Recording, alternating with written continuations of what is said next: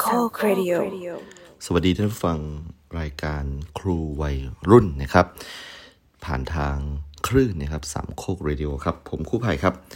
วันนี้เรากลับมาพบนะฮะกับในตอนใหม่ตอนที่ 6 นะครับ หรือว่าครูไวรุ่น 6 นะครับสำหรับครูไวรุ่น 6 นะครับ ถ้าเกิดท่านฟังถึงตรงนี้ แล้วก็ท่านก็เห็นว่า เอ๊ะทำไมชื่อตอนมันแปลกๆจังนะครับ ครูวัยรุ่นนะครับใน EP 6 นั้นนะจะถูกแบ่งออกเป็น 7 ตอนนะครับ แต่เนื่องจากว่าเราไม่อยากจะใช้นะครับ ระบบของทศนิยมแล้วนะครับ เนื่องจากว่าเราเคยใช้ไปแล้วครูวัยรุ่นเป็นรายการแนวทดลอง แล้วก็เป็นรายการที่ใช้นะครับประโยชน์จากาการทดลองนี้นะครับ เพื่อสร้างความแปลกใหม่นะครับ ไม่ว่าจะเป็นการเปิดจักรวาลใหม่ ๆ ที่หลาย ๆ คนวิพากษ์วิจารณ์ว่า เยอะจนจำแทบไม่หวัดไม่ไหวนะครับอยากจะได้เป็นแผนภูมิแผนผังนะครับ ตอนนี้ผมก็กำลังออกแบบอยู่นะครับว่าจะทำออกมาเป็น PDF ดี หรือว่าทำเป็นหนังสือขายงานหนังสือครั้งหน้านะครับที่เชื้อโคโรนาไวรัสมันซาซาลงไปแล้วนะครับ หรือนะครับจะทำเป็นหนังสั้นไปเลยนะครับ แล้วก็ใช้เมาส์ปากกาวาดเอานะฮะพูดเล่นนะฮะนะครับ กลับมานะครับสำหรับตอนที่ 6 นะครับ วันนี้นะครับเราอยากจะขอแบ่งตอนทั้งหมดนะครับ ออกเป็นทั้งหมด 7 ส่วนนะครับ โดยแบ่งตามวันเกิดของท่านนะครับ วันนี้นะครับจะเป็นครูวัยรุ่น 6 นะครับสำหรับคนที่เกิดวันอาทิตย์นะครับ ก็จะเป็นเรื่องราวที่สั้นๆนะครับ แต่ว่าก็เกี่ยวโยงเกี่ยวเนื่องกันเล็กน้อยนะครับ แล้วก็ใน 7 ตอนนี้นะครับก็จะมีการ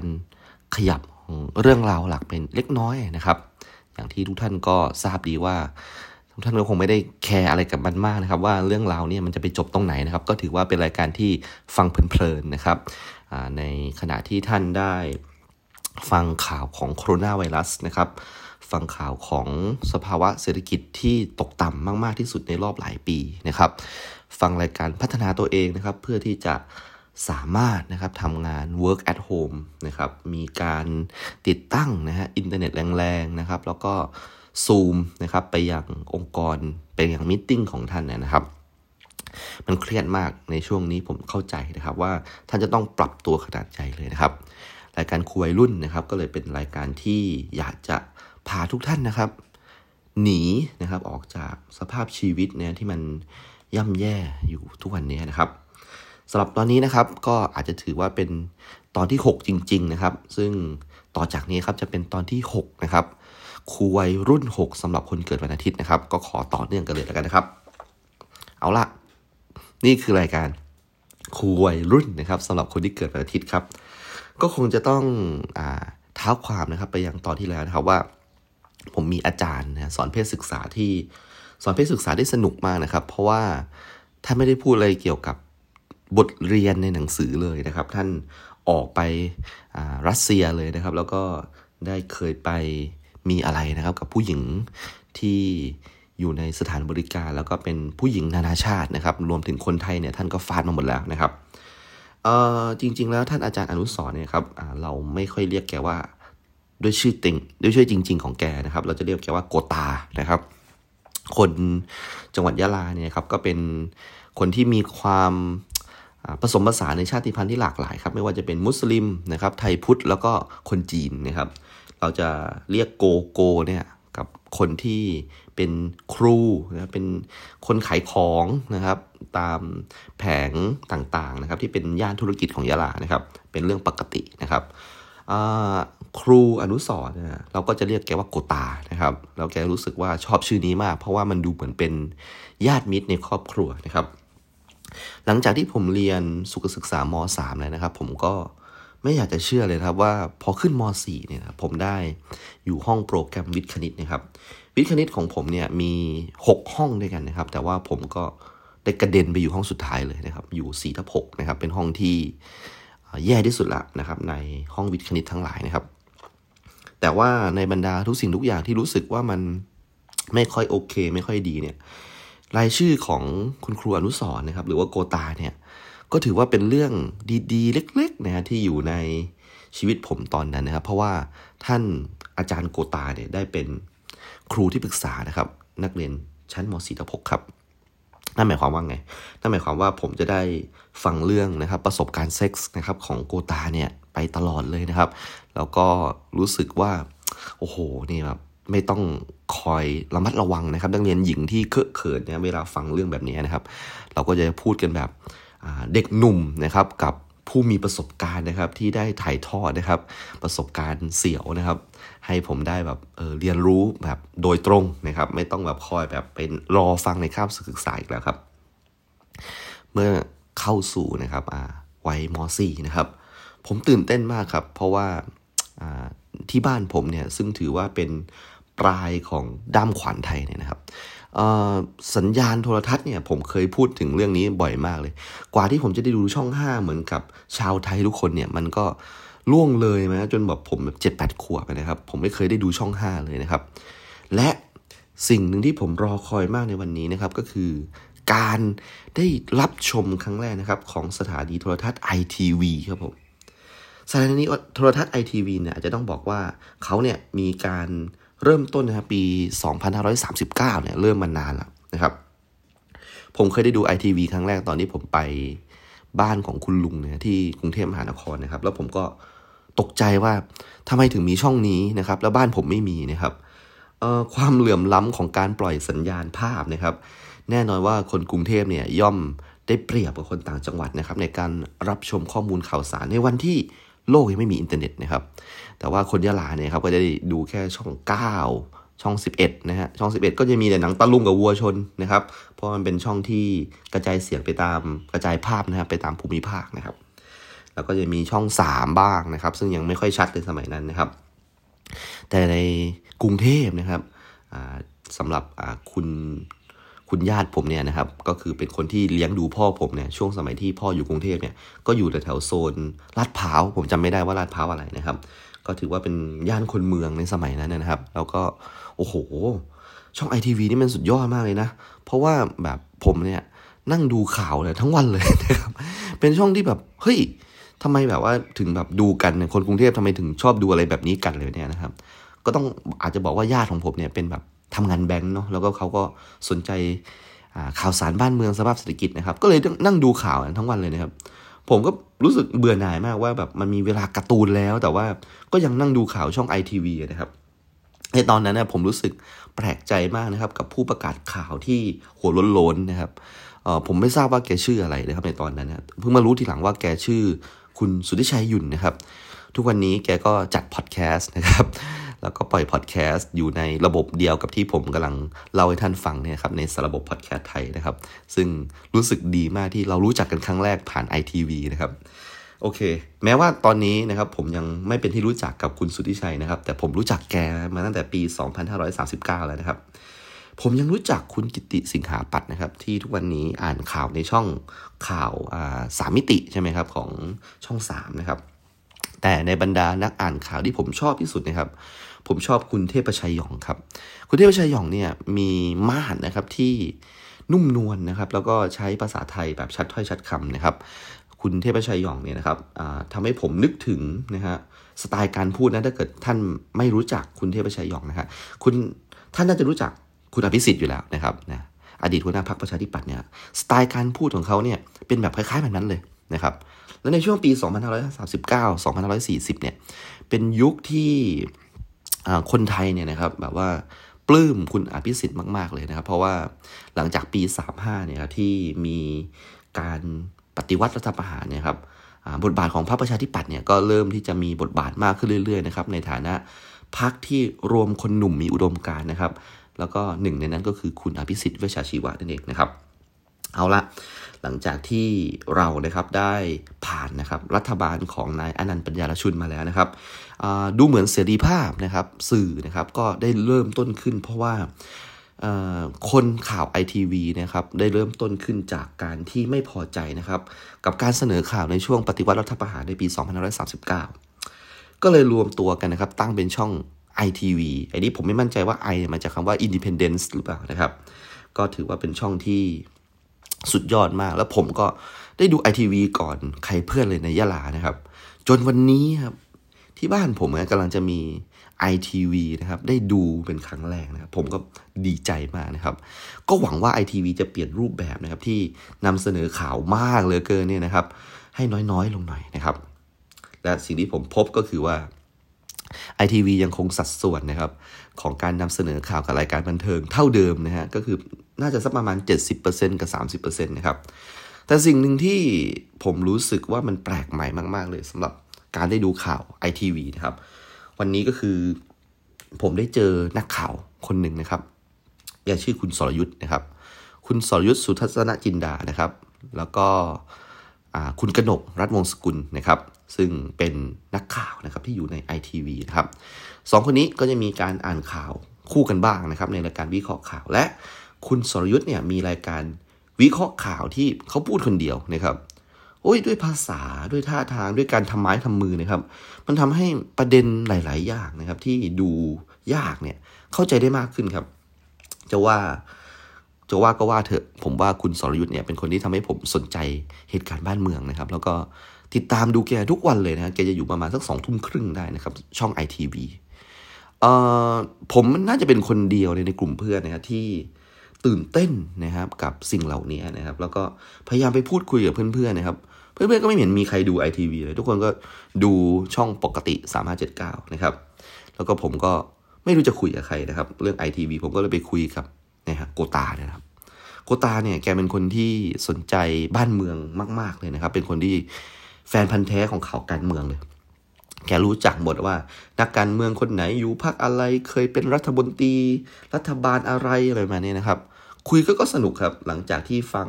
สรยุทธ์แล้วก็ไปฟังโกตาต่อนะครับ ก็ได้ความเห็นที่หลากหลายมากนะครับ แล้วก็ไม่ลืมที่จะถามนะถึงเรื่องเล่าหรือประสบการณ์เซ็กส์นะครับ ให้โกตาได้เล่าให้ผมฟังอีกนะครับการผ่านนะครับชีวิตช่วงม .4 เทอมหนึ่งเนี่ยก็เป็นเรื่องที่ไม่ค่อยจะราบรื่นสักเท่าไหร่นะครับ อาจจะต้องเป็นเพราะว่า มีการปรับตัวขนาดใหญ่นะครับ จากการเรียนในแผนกวิทย์คณิตนะครับ ซึ่งมันหนักขึ้นมาจากเดิมเยอะเลยนะครับ จากการที่ผมเคยเรียนเล่นๆนะครับ งานส่งบ้างไม่ส่งบ้างนะครับ ตอนนี้กลายเป็นว่ามันเรียนหนักนะครับ ก็ทำให้ผมกับโกตาอาจจะแบบไม่ได้ค่อยได้พูดคุยกันมากนะครับ แต่ก็ยังใช้เวลานะครับในการพูดคุยกันในช่วงโฮมรูมอะไรประมาณนี้นะครับโกตานะครับก็สอนผมหลายอย่างนะครับ ผมมีความรู้สึกว่าวัยรุ่นเนี่ยนะครับ ในช่วงเวลาม4ม5เนี่ยมักจะต่อต้านพ่อแม่นะครับ แต่จะฟังคนอื่นนะฮะอันนี้เป็นเรื่องปกติ เพราะว่าทุกวันนี้ก็เป็นครูนะครับ แล้วก็ได้พบปะพูดคุยนะครับกับเด็กวัยรุ่นนะครับ ก็เป็นอย่างนั้นจริง ๆด้วยนะครับ ผมนะฮะก็เหมือนกับจะเปิดใจบางสิ่งบางอย่างนะครับ ในชีวิตในความรักนะที่อาจจะแบบไปปิ๊งใครอะไรประมาณนี้ก็จะแบบพูดคุยกับเพื่อนนะครับ หรืออะไรที่มันดูเป็นทางการหน่อย ก็จะแบบปรึกษากับโกตานะครับ แทนที่จะคุยกับพ่อแม่ผู้ปกครอง เป็นเรื่องปกติครับ ทีนี้สิ่งหนึ่งที่ผมนะครับออยากจะไปปรึกษาโกตาก็คือว่าโกตา ผมถามหน่อยเถอะ ตอนโกตายังหนุ่มเนี่ย ตอนที่แบบว่าไปเที่ยวผู้หญิงอะไรเยอะๆเนี่ยโกตาไม่กลัวโรคเอดหรอเหตุผลที่ผมถามอย่างนี้นะครับ เพราะว่าขณะนั้นนะครับไอทีวีนะครับ เริ่มที่จะ มีนะครับรายการบันเทิงนะครับ รายการบันเทิงนี้นะไอทีวีแตกต่างมากครับ คือได้ไปซื้อลิขสิทธิ์นะครับของซีรีส์ญี่ปุ่นเรื่องหนึ่งนะครับซีรีส์ญี่ปุ่นเรื่องนี้นะครับ ชื่อเรื่องว่า The Previous เอาละ Precious นะครับ Time นะครับเวลาอันแบบทรงคุณค่าอะไรประมาณนี้นะครับ ซึ่งในภาษาไทยนะครับชื่อไทยก็เพราะมากคืออยู่เพื่อรักนะครับ อยู่เพื่อรักเนี่ยเป็นซีรีส์ญี่ปุ่นนะที่ แสดงนะครับโดยคุณทาเคชิโซริมาจินะครับผมจะไม่ผิดนะ แล้วก็ขวัญใจตลอดการของผมนะครับ คือคุณเคียวโกะฟุกดะนะครับ ซึ่งเป็นล่าสุดนี้ผมเพิ่งเห็นในเว็บไซต์นี่ยบอกว่าเป็นผู้หญิงนะที่ชาวญี่ปุ่นอยากจะเดทมากที่สุดสิอันดับแรกด้วยนะ ยังคงอยู่นะแม้ว่าตอนนี้อายุอานามเธอจะแบบเข้า 37 38 ไปแล้วนะครับ โอเค ในวันนั้นเนี่ยผมก็ได้เปิดดูนะครับรายการ ไม่ใช่รายการสิละครนะครับละครญี่ปุ่นด้วย ตอนนั้นเป็นครั้งแรกเลยที่ผมได้ดูซีรีส์ญี่ปุ่นนะครับ ซึ่งหาดูยากมากนะครับ โดยเฉพาะถ้าเกิดคุณไปร้านวิดีโอเนี่ยคุณก็จะเจอแต่ไซอิ๋วประมาณนี้หนังจีนชุดอะไรประมาณนี้ครับมีดบินอะไรประมาณนี้บ้านมีดบินหรือว่าปลาน้อยเซียวหือยีอะไรประมาณนี้นะครับแ8ม้วนจบอะไรประมาณนี้ การได้ดูซีรีส์ญี่ปุ่นเนี่ยมันเปิดโลกมากนะครับ เริ่มจากนี่ก่อนเลยเพลงนะครับ เพลงประกอบนะครับของอยู่เพื่อรักเนี่ยครับร้องขับร้องนะโดยวงลูน่าซีนะครับ ชื่อเพลงก็คือ I for you นะครับ ซึ่งเป็นเพลงที่เพราะและติดหูมากมันทำให้ผมแบบรู้จักสิ่งที่เรียกว่า J-Rock นะฮะหรือว่าที่ในสมัยผมเนี่ยจะมีวงวงหนึ่งที่ดังมากเลยก็คือ X-J8 นะครับถ้าเกิดเพื่อนๆนะฮะที่ฟังอยู่เนี่ยโตในกรุงเทพมหานครก็คงจะรู้สึกธรรมดานะครับ กับการที่มีคนนะไปตามกรีด นะครับ วงดนตรีจากประเทศญี่ปุ่นที่แต่งตัวประหลาดประหลาดนะครับ ผมเผ้าย้อมสีแล้วก็ลกลุงลังนะครับ แล้วก็แต่งตัวด้วยแบบสไตล์โกธิกใช่ไหมฮะ ถ้าเกิดผมไม่ผิดนะ ก็คือในสังคมวัยรุ่นนะฮะของต่างจังหวัดเนี่ยรู้สึกแปลกประหลาดกับปรากฏการณ์นี้มากว่าทำไมเด็กกรุงเทพถึงไปกีดไอ้วงอะไรแบบนี้นะเราไม่เข้าใจจริง ๆนะครับ และด้วยสมาชิกในวงคนหนึ่งที่เสียชีวิตนะครับทำให้เกิดการฆ่าตัวตายตามไปด้วยเนี่ยไอ้นี่ยิ่งงงใหญ่เลยครับว่าแบบเฮ้ยมันทรงอิทธิพลอะไรขนาดนั้นเลยเหรอมันทำให้ผมแบบตั้งข้อสงสัยนะครับ แล้วก็งงงวยนะครับ กับวัฒนธรรมของญี่ปุ่นเนี่ยมาสักระยะหนึ่งละจนได้ดูนะครับเนี่ยฮะอยู่เพื่อรักเนี่ยครับ และด้วยผมเผ้านะฮะหน้าตาของนักแสดงนำทั้งสองคนนะครับคุณทาเคชิเนี่ยก็หล่อมากนะครับ บทที่คุณทาเคชิเล่นเนี่ยนะครับ ก็คือเป็นนักประพันธ์เพลงนะเป็นคนแต่งเพลงนะครับ ชื่อของเขาคืออิชิคาวะเคโกะนะครับ คุณทาเคชิโซริมาจิเนี่ยเล่นบทนี้ได้แบบดีมากๆนะครับ เพราะว่าด้วยlook ของเขาแล้วนะครับ ในตอนนั้นเนี่ยเป็นคนหนุ่มนะครับรูปร่างสูงใหญ่นะครับ แล้วก็ smart แต่งตัวดีนะครับ แล้วก็ผมเขาก็จะแบบว่า ถ้าเกิดนึกไม่ออกให้นึกถึง F4 อะวง F4 มันแต่งตัวประมาณนั้นเลยนะครับ ส่วนคุณเคียวโกะฟุกาดะเนี่ยครับแสดงเป็นมาสกิคาโนะนะครับ เป็นเด็กสาววัยวัยเดียวกับผมอยู่ม .4 ม .5 นะครับประมาณ 16 ปีนะครับ เอาเนื้อเรื่องหน่อยเนาะเผื่อว่าหลายๆ คนที่เป็นคนไม่ใช่แบบเจนผมเนี่ยมาฟังแล้วก็จะงงว่าแบบมันดีขนาดนั้นเหรอเรื่องนี้นะครับ อยู่เพื่อรักนะครับเป็นเรื่องของนะครับอย่างที่ผมบอกก็คือคุณคาโนะเนี่ยมาสักมาสกิคาโนะเนี่ยมาสกิเนี่ยเป็นคนที่หลงไหลได้ปลื้มนะครับ วงวงหนึ่งนะครับ ซึ่งเป็นวงดนตรีญี่ปุ่นนะครับ แล้วก็วงวงนี้อ๋อผมนึกชื่อออกแล้วคือนักร้องเนี่ยคือชื่อคุณคาโอรุนะครับ คุณอาคาโอรุเนี่ยนะครับเพลงทุกเพลงของคุณคาโอรุที่ร้องไปเนี่ยแต่งโดยคุณเคโกะนะครับ ซึ่งก็คือพระเอกของเราเนั่นเองนะครับ คุณคาโอรุเนี่ยนะครับก็ร้องเพลงเดิมๆซ้ำๆมานานแล้วเพราะว่าเหมือนคุณเคโกะเนี่ยจะมีความ เขาเรียกบาดแผลในใจนะครับที่ทำให้ไม่สามารถแต่งเพลงใหม่ ๆ ได้ อาจจะเป็นเพราะว่าสูญเสียคนรักไปอะไรประมาณนี้นะครับแล้วทำให้คุณเคโกะก็ทำตัวเป็นเพลย์บอยเลยนะครับมีอะไรกับใครนะแบบว่าเลื่อยเปื่อยนะครับ บางทีก็ก่อนจะทำงานก็แอบมีอะไรกับผู้หญิงในรถด้วยนะครับ แล้วก็ท่านท่านลองคิดดูสิครับว่าผมอายุ 14 15 16 ประมาณเนี้ยเราได้ดูฉากแบบว่าจูบแบบ ปากประกบกันในทีวีฟรีทีวีอยู่นะครับ โอ้โหมันแบบมันสุดยอดขนาดไหนฮะแล้วก็ผมก็นั่งดูต่อนะครับ โอ้คุณเคโกะเนี่ยก็ได้แบบเป็นเป็นคนที่วางกล้ามนิดนึงนะครับ ในในวงดนตรีของเขาเนี่ยใครที่เล่นผิดใครที่เล่นเพี้ยนเนี่ยเขาก็จะดุด่าว่ากล่าวนะครับ บางทีก็ลงไม้ลงมือเคลี้ยงกีต้งกีตาร์นะครับ เพราะว่าเขาเนี่ยมันแบบอยากจะนำเสนอบทเพลงของเขาเนี่ยให้ตรงกับความรู้สึกที่สุดนะครับ เล่นเร็วไปก็ไม่ได้นะครับคาโอรุเนี่ยแอบร้องผิดก็โดนเรียกไปตำหนินะครับทำให้เพลงนะครับที่แต่งโดยเคโกะเนี่ยเลยมีความหมายมากๆนะครับ โดยเพลงฮิตที่สุดของคุณเคโกะก็คือเพลง In the Sky นะครับ In the Sky อะตัดภาพมาที่มาสกินะครับ ซึ่งเป็นนางเอกของเรานะครับ มาสกินะเติบโตในกลุ่มเพื่อนอจะว่าไปก็เป็นสกอยญี่ปุ่นเนาะแล้วก็โตขึ้นมาแบบว่าไม่ค่อยอยู่ในสังคมที่ดีนัก เพราะว่าเพื่อนๆเนี่ยก็จะเป็นกลุ่มที่ฟุ้งเฟ้อนะครับ เอากระเป๋าใบใหม่มาโชว์กันนะครับมีเดรสหรือว่าถุงเท้าใหม่ๆเนี่ยก็ใส่มาโชว์กันนะครับทำให้มาสกิเนี่ยครับสงสัยว่าเงินของเพื่อนๆที่หามาได้เนี่ยหามาจากไหนกันแน่นะครับ เลยทำให้ได้ทราบมาว่าอ๋อเพื่อนๆเนี่ยได้เข้าสู่วงการเป็นนักเรียนขายตัวอ่าพูดคำอย่างนี้แล้วกันเป็นนักเรียนขายตัวนะครับ ทีนี้นะครับเธอเนี่ยนะครับคุณมาสกิเนี่ยก็ได้เจอกับเพื่อนนะครับ คนหนึ่งที่ชื่ออาซึมินะครับ ก็เป็นคนที่ชอบนะครับในตัวของนักร้องนะที่ผมได้พูดไปก็คือคุณคาโอรุเนี่ยอยากมาก โดยทั้งสองคนเนี่ยนะครับหลงไหลได้ปลื้มเพลง In the Sky เหมือนเหมือนกันเลยนะครับ ทั้งสองคนนี้ก็เลยคุยกันว่าเนี่ยในอีกไม่กี่วันเนี่ยจะมีคอนเสิร์ตนะครับของคาโอรุนะครับและแน่นอนว่าทุกครั้งนะฮะที่มีการเล่นเพลงจบนะครับ คุณเคโกะอิชิคาวะเนี่ยซึ่งเป็นพระเอกของเราเนี่ยจะต้อง ขึ้นมากล่าวขอบคุณนะครับ แฟนๆที่มาดูกันเต็มฮอลล์ในวันนี้นะครับ คุณนะครับเคโกะเนี่ยครับก็ประกาศแล้วว่าจะมีคอนเสิร์ตนะครับที่เมืองนะครับของนางเอกคือมาสกินะครับมาสกินะครับก็เลยพยายามต้องหาสตางค์นะครับ ไปซื้อบัตรคอนเสิร์ตนะครับ ซึ่งก็เก็บหอมรอมริดนะครับจนจนได้บัตรมานะครับ ทีนี้นะครับคุณมาสกิเนี่ยก็มีแฟนหนุ่มนะครับ แล้วก็ในเนื้อเรื่องเนี่ยก็เปิดเผยว่าเขาก็เคยมีอะไรกับแฟนแล้วแหละนะครับ เพราะว่าแฟนเนี่ยบางทีก็ชวนแบบไปนู่นไปนี่นะครับ เพื่อที่จะแบบมีอะไรกันนะครับ แต่ว่าในเนื้อเรื่องเนี่ยไม่ไม่ได้มีฉากแบบนั้นนะครับ ก็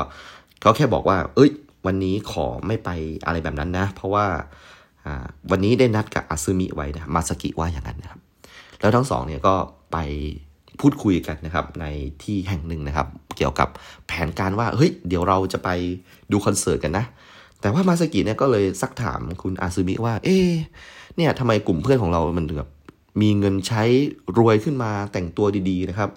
อาซึมิก็เลยได้พูดถึงนะครับวงการของการเอาตัวเข้าแลกเพื่อได้เงินนะครับ อาจจะแบบว่าแค่แบบไปร้องคาราโอเกะนะครับ หรือว่า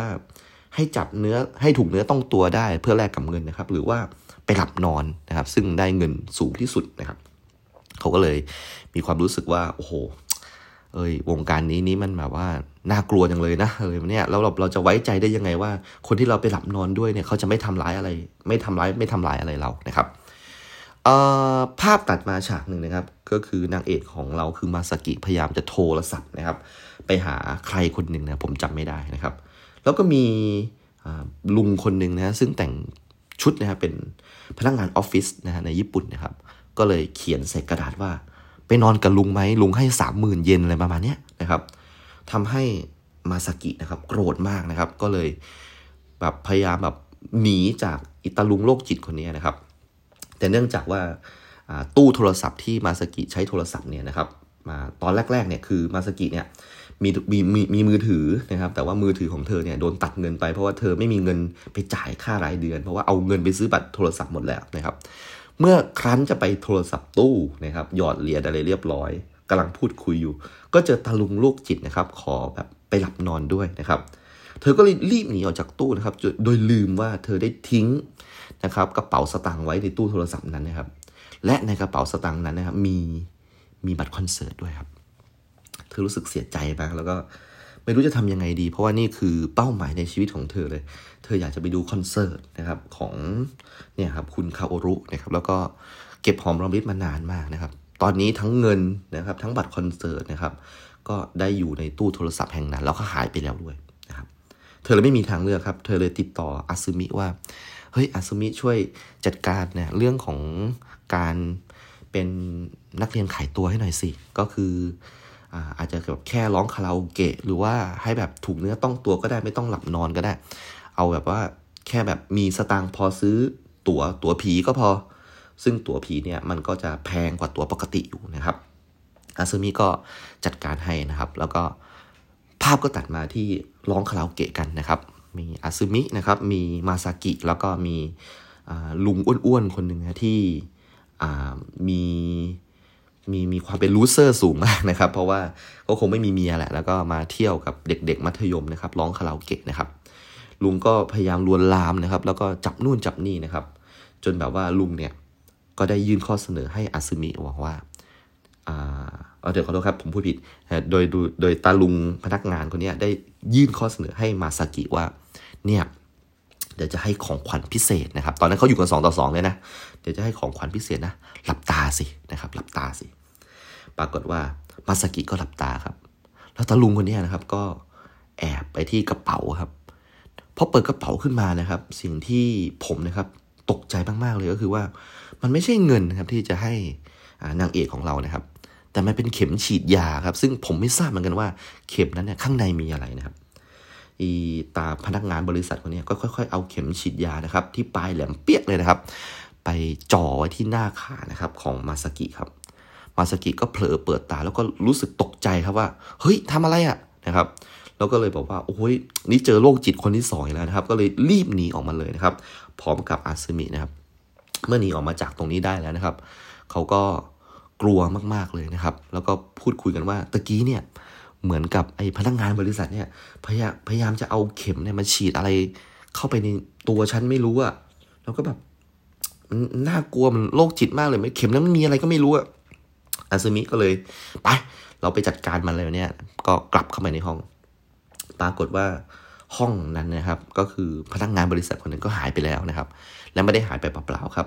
อของต่างๆนะครับ ที่เป็นสมบัติของอาซึมิที่ตั้งทิ้งไว้ก่อนไปห้องน้ำเนี่ยก็หายไปด้วยครับทำให้ตอนนี้ทั้งสองคนนะครับ ไม่มีเงินสักบาทเดียวแล้วก็บัตรคอนเสิร์ตนะครับ ก็หายไปทั้งสองใบด้วยนะครับ ตอนนี้ทำให้มาสกินะครับ ซึ่งเป็นนางเอกของเราเนี่ยรู้สึกว่าต้องรับผิดชอบเพื่อนด้วยนะครับว่า โอ้โหแล้วทำบัตรตัวเองหายด้วย แล้วก็ทำบัตรเพื่อนหายด้วยนะครับ จากเรื่องราวของเขาเองล้วนๆเลยนะครับ ก็เลยไม่รู้จะทํำยังไงครับจากตอนแรกที่วางแผนไว้ว่าแค่ไปนั่งร้องคาราโอเกะแล้วก็อาจจะโดนถูกเนื้อต้องตัวหน่อยนะครับ ตอนนี้ก็คืออาจจะต้องไปสู่การหลับนอนแล้วครับ เมื่อถึงตรงนี้นะครับ ถ้าเกิดเราได้ดูนะครับ จบ EP 1 แบบเนี้ย เราจะรู้สึกว่า EP 2 คือตอนที่เราต้องดูแน่นอนครับ เพราะว่านางเอกนะครับ ตัดสินใจไปหลับนอนกับผู้ชายครับ ต้องนึกถึงหน้าของคุณเคียวโกะฟุกดะครับ เธอเป็นผู้หญิงที่สวยมากนะครับ แล้วก็เป็นผู้หญิงหน้าตาแบบมีเสน่ห์ยังทุกวันนี้สามสิบเจ็ดสาสิบแปดยังมีคนอยากจะเดทกับเธอเลยครับ คิดดูว่าย้อนกลับไปนะเมื่อแบบตอนที่เธอสักแบบ สิบเก้ายี่สิบเลยเนี่ยโอ้โหจะสวยขนาดไหนนะฮะแล้วก็แบบนี่คือการได้ดูนะฮะแบบโอ้โหการนะครับที่นักเรียนหญิงญี่ปุ่นคนหนึ่งนะครับ ได้แบบไปนอนกับผู้ชายนะครับ ในฟรีทีวีในช่องไอทีวีโอ้โห นี่มันความฝันสูงสุดของผมเลยนะครับ ผมรู้สึกรักไอทีวีมากๆเป็นช่องที่ผมผมชอบมากๆนะครับ อะ ตอนที่สองก็ไม่ผิดคาดครับก็คือว่า คุณมาซากิเนี่ยครับก็ได้ไปหลับนอนกับผู้ชายคนหนึ่งแต่ว่าก่อนจะหลับนอนเนี่ยผู้ชายคนนี้ก็แน่นอนว่ามาสไตล์ loser นะแล้วก็พยายามแบบจะขอต่อรองราคาเนี่ยนะครับมาซากิก็โกรธมากนะครับ เพราะว่าแม้ว่าจะเป็นครั้งแรกของเธอ แต่เธอมีความรู้สึกว่า เธอมีค่านะอะไรแบบนี้ทำไมแบบมาแบบพูดต่อรองราคาอะไรประมาณนี้มันรับไม่ได้เนาะก็เลยแบบเธอมีค่ามากกว่านั้น เธอก็เลยแบบล้มงานนี้แล้วก็ไม่อยากนะครับไม่อยากจะแบบยุ่งกับผู้ชายคนนี้ละ ปรากฏว่าหลังจากที่ผู้ชายคนนี้ครับก็วิ่งตามกันไปวิ่งตามกันมาแบบพยายามแบบว่า รับเถอะนะรับเถอะนะอะไรเนี้ยสักพักหนึ่งผู้ชายคนนี้ก็แบบพยายามบอกว่าเขาเนี่ยเป็นเหมือนลูเซอร์นะครับ ไม่มีแฟนนะครับ แล้วก็แบบทุกอย่างเนี่ยอยู่ด้วยความเหงาเดียวดายแบบนี้แล้วก็เผลอพูดชื่อเพลง In the Sky ขึ้นมาว่าเนี่ยคือเพลงที่ปลอบประโลมจิตวิญญาณของเขาในวันที่เขารู้สึกไม่มีใครนะครับ อยู่ตัวคนเดียวนะครับ ทำให้มาสกินะครับ ซึ่งเป็นแฟนนะครับของวงที่มีนักร้องคือคุณคาโอรุเนี่ย ซึ่งมีเพลงเด็ดคือ In the Sky เนี่ย รู้สึกแบบเออ สงสารผู้ชายคนนี้ แล้วก็อยากที่จะแบบช่วยเหลือผู้ชายคนนี้ครับ ก็เลยรับงานนะครับ แล้วก็ไปร่วมหลับนอนด้วยนะครับ อาจจะผิดหวังนิดนึงครับว่าช่วงหลับนอนเนี่ยอันแบบสั้นไปนิดนึงนะครับ แล้วก็ไม่ค่อยมีอะไรที่น่าตื่นเต้นสักเท่าไหร่นะครับ แต่ว่า เอาละเรื่องนี้ไม่ได้แบบมันเป็นหนัง AV หรือว่าหนังอาเลยนะครับ มันเป็นละครนะครับที่สร้างเพื่อสะท้อนสังคมนะฮะมันมันไม่ได้แบบจะต้องไปลงทุนอะไรกระฉากเลิฟซีอะไรขนาดนั้น แต่ก็ดีนะก็ดีนะครับ ได้เห็นเนื้อหนังนะครับของคุณมาซากินะครับหลังจากนั้นเนี่ยครับก็มีการพูดคุยว่ามาสกิเนี่ยได้บอกผู้ชายคนนั้นว่า เขาดีใจมากเลยที่แบบว่ามี ใครสักคนเนี่ยที่มีความรู้สึกแบบเดียวเขาเนี่ยเปล่าเปลี่ยวเหมือนอยู่คนเดียวแล้วก็เปลี่ยวเหงามากๆ แล้วก็มีเพลง In the Sky เนี่ยเป็นเหมือนกับ ยาที่คอยอปอบประโลมหัวใจประมาณนี้นะครับ ปรากฏว่าเขาก็เลยเสนอนะครับ คุณมาสกินางเอกของเราก็เสนอว่าครั้งเนี้ยฉันแบบทำด้วยความรักฉันแบบ ฉันมีความรู้สึกว่าฉันแบบชอบคุณเลยเนี่ยแล้วก็แบบไม่ต้องเอาเงินก็ได้เนี่ยเพราะว่าจริง ๆ แล้วเนี่ย นี่ก็ไม่ใช่ครั้งแรกของฉัน ฉันเคยมีอะไรกับแฟนมาหลายครั้งแล้วประมาณนี้ปรากฏว่าคุณมาสกินะครับ ก็เลยเข้าไปแต่งตัวนะครับในห้องน้ำแล้วก็ออกมา ปรากฏว่าผู้ชายคนนั้นก็หายไปแล้ว แล้วก็ทิ้งสตางค์ไว้นะครับ มากมากมายทีเดียวนะครับทำให้คุณนะครับมาสกิยิ่งรู้สึกต่ำต้อยด้อยค่าเขาอีกนะครับ เพราะว่าที่มาทำงานในครั้งนี้เนี่ยไม่ได้แบบหวังเงินแล้วอะนะฮะทำด้วยความรู้สึกความเป็น เขาเรียกอะไรสงสารเพื่อนมนุษย์ด้วยกันประมาณนี้นะครับ อยากจะแบบปลอบประโลมซึ่งกันและกันนะครับ แต่สุดท้ายเจตนาของเธอก็อแลกมาด้วยเงินเนี่ยเป็นมูลค่าเท่านี้นะครับ เธอก็รู้สึกเสียใจนะครับ แต่ก็เอาละสุดท้ายก็ได้เงินมา แล้วก็ได้เงินไปซื้อตั๋วผีนะครับสำหรับดูวงดนตรีนะครับ วงขาอุรุนะครับ ก็มีที่จะแสดงในอีกไม่กี่วันนี้นะครับ การไปคอนเสิร์ตนะครับของทั้งสองสาวอาซึมิและมาสกิไม่มีปัญหาอะไรครับ เธอก็ได้ประทับใจนะครับกับบทเพลงต่างๆ รวมถึงเพลง In the Sky ด้วยนะครับ เมื่อเธอได้เข้าไปในฮอลนะครับ ซึ่งมีเด็กสาวนะครับห้าพันกว่าชีวิตนะฮะอยู่ในฮอลนั้นนะครับ เธอรู้สึกอินกับเพลงมาก แล้วขณะที่นั่งแท็กซี่นะครับกลับบ้านนะครับ เหมือนกับอาซึมินะครับ ได้มองไปยังรถคันข้างๆนะครับ ซึ่งเป็นรถตู้นะครับของวงนะครับ เหมือนเขาจะเห็นเคโกะนะครับ ซึ่งเคโกะเนี่ย ก่อนที่จะปิดคอนเสิร์ตก็ได้ออกมาขอบคุณนะฮะทุกๆ คนที่มาร่วมฟังคอนเสิร์ตในวันนี้ ก็เลยจำหน้าเคโกะได้แม่นเลยนะครับ เพราะเพิ่งเห็นเมื่อตะกี้นี่เองนะครับ หนุ่มรอ ผมยาวใส่แว่นดำนะฮะ นั่งอยู่ในรถนะฮะทำให้นะฮะมาซากิไม่ได้คิดมากเลยครับ พระตัวนะครับออกจากแท็กซี่คันนั้นนะครับ แล้วก็วิ่งตามนะครับรถตู้นะครับของคุณเคโกะนะครับ แล้วก็แน่นอนว่าฉากที่สร้าง Impact ขนาดนี้มันก็ต้องมีฝนตกครับ ฝนก็ตกโปรยปลายมากนะครับ คุณมาสกินะครับนางเอกของเราวิ่งผ่าท่ามกลางสายฝนไปนะครับ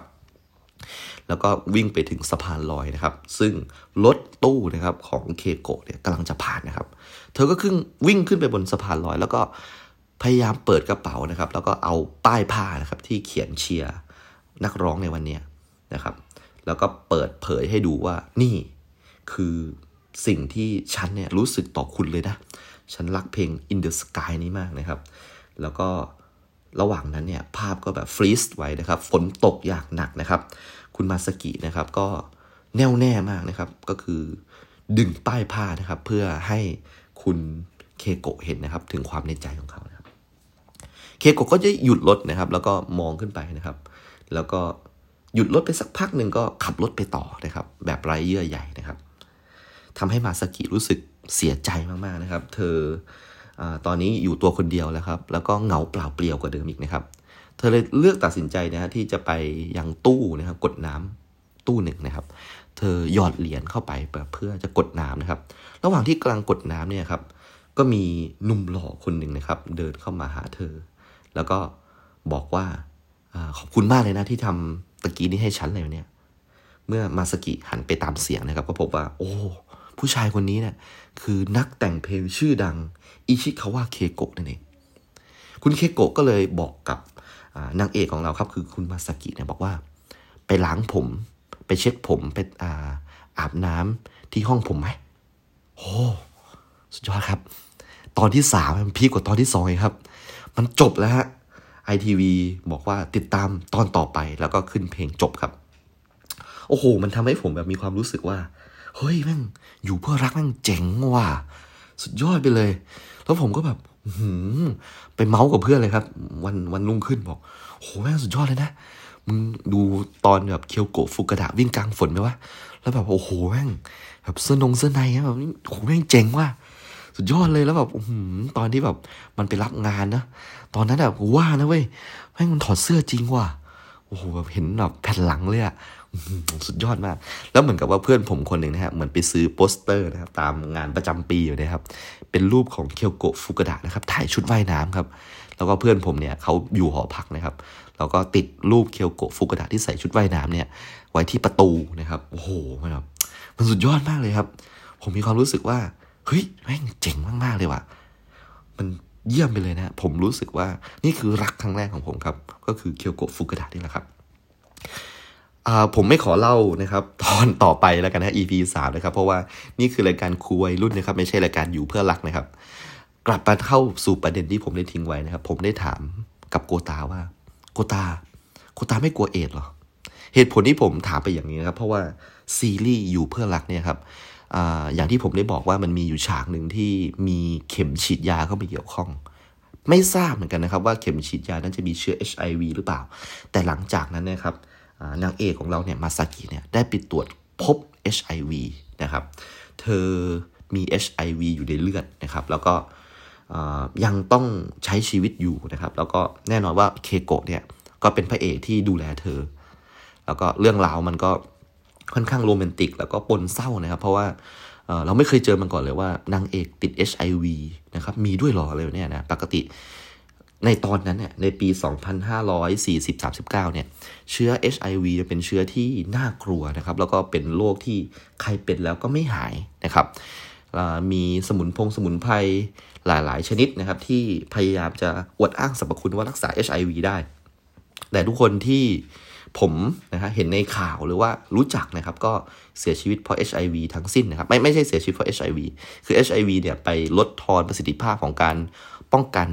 เชื้อแปลกปลอมใช่ไหมครับแล้วทำให้ระบบภูมิคุ้มกันของเรามันตกต่ำลงนะครับ งั้นบางทีอาจจะเป็นแค่ไข้ไข้หวัดธรรมดาก็ทำให้เสียชีวิตได้ เพราะว่าภูมิคุ้มกันเราต่ำมากนะครับ ผมก็เลยถามโกตาว่ามันน่ากลัวมากเลยนะโกตา HIV เนี่ยโกตาแบบไปมีอะไรกับคน ไม่เลือกหน้าเลยไม่กลัวติดเอดหรอโกตาก็บอกว่า ในยุคของโกตาตอนเป็นหนุ่มเนี่ย เอดยังไม่มีหรอก ยังไม่มีเอดแบบเลยสักนิดเดียวแล้วสามารถไปหาผู้หญิงอะไรมีอะไรได้เลยนะสบายสบายบอกโหดีจังเลยอะ่ะแล้วทำไมแบบเอดมันต้องมายุคผมด้วยวะแบบมันปวดหัวมากเลยแบบเนี้ยเรียนศึกษาเนี่ยมสี่เนี่ย ก็แบบพูดแต่เรื่องถุงยางเหรอเนี่ยว่าแบบเออถ้าไม่มีมันจะท้องนะ แล้วแบบนี้ยังมีเอดอีกนะ โอ้โห มันทำให้ความรู้สึกว่าการมีเพศสัมพันธ์นะครับในวัยเรียนเนี่ยเป็นเรื่องผิดบาปมาก ๆ เลยไม่ว่าจะเป็นศีลธรรมนะครับ ไม่ว่าจะเป็นการทำให้ผู้ปกครองนะครับ เสียความรู้สึกนะครับ เพราะว่าเขาส่งลูกมาเรียนนะครับ ไม่ได้แบบไม่หาเมียหาผัวอะไรมาเนี่ยแล้วยังมีโรคอีกนะครับ ไม่ว่าจะเป็นการติด HIV นะครับ ซึ่งในชั่วโมงนั้นเนี่ยนะครับยังไม่มียารักษาเลยนะครับ ผมรู้สึกอิจฉาโกตามากว่า เป็นวัยรุ่นถูกเวลามากๆเลยนะครับ ผมก็เลยบอกโกตาว่าผมอยากเป็นโกตามากเลยอะโกตาก็บอกว่าอย่าเลย เนี่ย ชีวิตตอนนั้นอะมันก็มีความสุขแค่แค่ช่วงตรงนั้นแหละ ตอนที่ได้รัสเซียมันก็แบบ อืม เอาจริงๆนะของเรามันเล็กไปสำหรับรัสเซียว่ะจริงของโกตารัสเซียมันใหญ่มากเลยอืมขนาดนี้เลย แล้วโกตาก็ทำมือให้ผมดูนะครับโหโกตาของรัสเซียใหญ่ขนาดนั้นเหรออืมจริง ใหญ่มาก ก็โกตาก็เลยสอนผมว่า อืมนะ ถ้าในช่วงชีวิตวัยรุ่นเนี่ย ก็ถ้าเป็นไปได้เนี่ย ก็มีแฟนก็ช่วยกันเรียน อย่าแบบมีอะไรสัมพันธ์ลึกซึ้งเลยเนี่ย ลองดูเพื่อนเพื่อนเราเป็นตัวอย่างเนี่ยก็ต้องออกก่อนวัยอันควรเนี่ย ต้องออกไปเลี้ยงลูกอะไรแบบนี้เพราะว่าท้องอะไรแบบนี้นะไผ่ก็ยังไงก็ดูดูให้ดีด้วยนะกันประมาณนี้ โกตาแกก็เป็นคนที่พูดไม่ค่อยเก่งนะครับ แต่ว่าแกก็ เป็นคนที่เจตนาดีกว่าผม ผมรู้สึกถึงน้ำเสียงแกได้ รู้สึกถึงข้อความที่แกได้ส่งให้ผมได้นะครับ ผมก็เชื่อแล้วก็รักเคารพโกตามากนะครับ จนนะครับในช่วงวัยนะครับม .5 นะครับ ผมก็ไม่ได้มีโกตาเป็นที่ปรึกษาแล้วมันเปลี่ยนที่ปรึกษาเนาะไม่ได้แบบตามผมไปนะครับ แล้วผมก็มีที่ปรึกษาคนอื่นนะครับ โกตาก็ได้มีบทบาทใหม่ ๆ นะครับ เป็นครูที่ปรึกษา มอต้นนะครับ แต่ว่าด้วยความที่ว่าโกตาเนี่ยนะครับอยู่กับมอต้นที่ค่อนข้างที่จะวุ่นวายนะครับทำให้โกตาต้องไปเป็นฝ่ายปกครองด้วย เพื่อที่จะแบบมีอำนาจบาดใหญ่นิดนึงในการสั่งทำโทษ ให้เด็กกลัวขึ้นมานิดนึงนะครับแล้วโกตาก็ได้อยู่กับอาจารย์หนวดเหล็กนะครับ ซึ่งเป็นครูฝ่ายปกครองนะครับของโรงเรียนผมนะครับมีอยู่ครั้งหนึ่งนะครับที่ผมเนี่ยครับในชั้นม .5 เนี่ยนั่งคุยกับเพื่อนๆว่า วันนี้เนี่ย มีใครอยากจะออกไปกินยาแก้ไออะไรไหมเพื่อนๆผมหลายคนก็บอกว่า เออเอาไหมมีของนอตัดนอดิวเลยเนี่ยเอาปะบอกเอาสิไปไหมไปเลยนะครับ ซึ่งตอนนั้นเนี่ยโรงเรียนของผมเนี่ยครับมันครบรอบสามร้อยสิบสองไม่ใช่ไหมโทษทีครับหนึ่งร้อยหนึ่งร้อยิบสามปีมั้งเออหนึ่งสองสามอะเลขมันสวยมากหนึ่งร้อยิบสามปี โรงเรียนผมเป็นโรงเรียนเก่าแก่มากเลยนะครับ อย่างที่ผมบอกว่าสิทธิ์คนหนึ่งในโรงเรียนผมก็คือท่านวันมูฮัมหมัดนอมัทานั่นเองนะครับ อดีตประธานรัฐสภา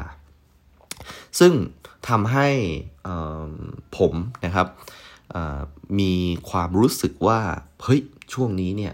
มันเหมือนกับมีคนเข้ามาโรงเรียนบ่อยมาก เพราะว่าอยากจะมาทำสกู๊ปเกี่ยวกับโรงเรียนอะไรประมาณนี้นะครับหนึ่งในคณะนะครับที่เข้ามาในโรงเรียนเป็นคนแปลกหน้านะครับ ผมดีใจมากนะครับ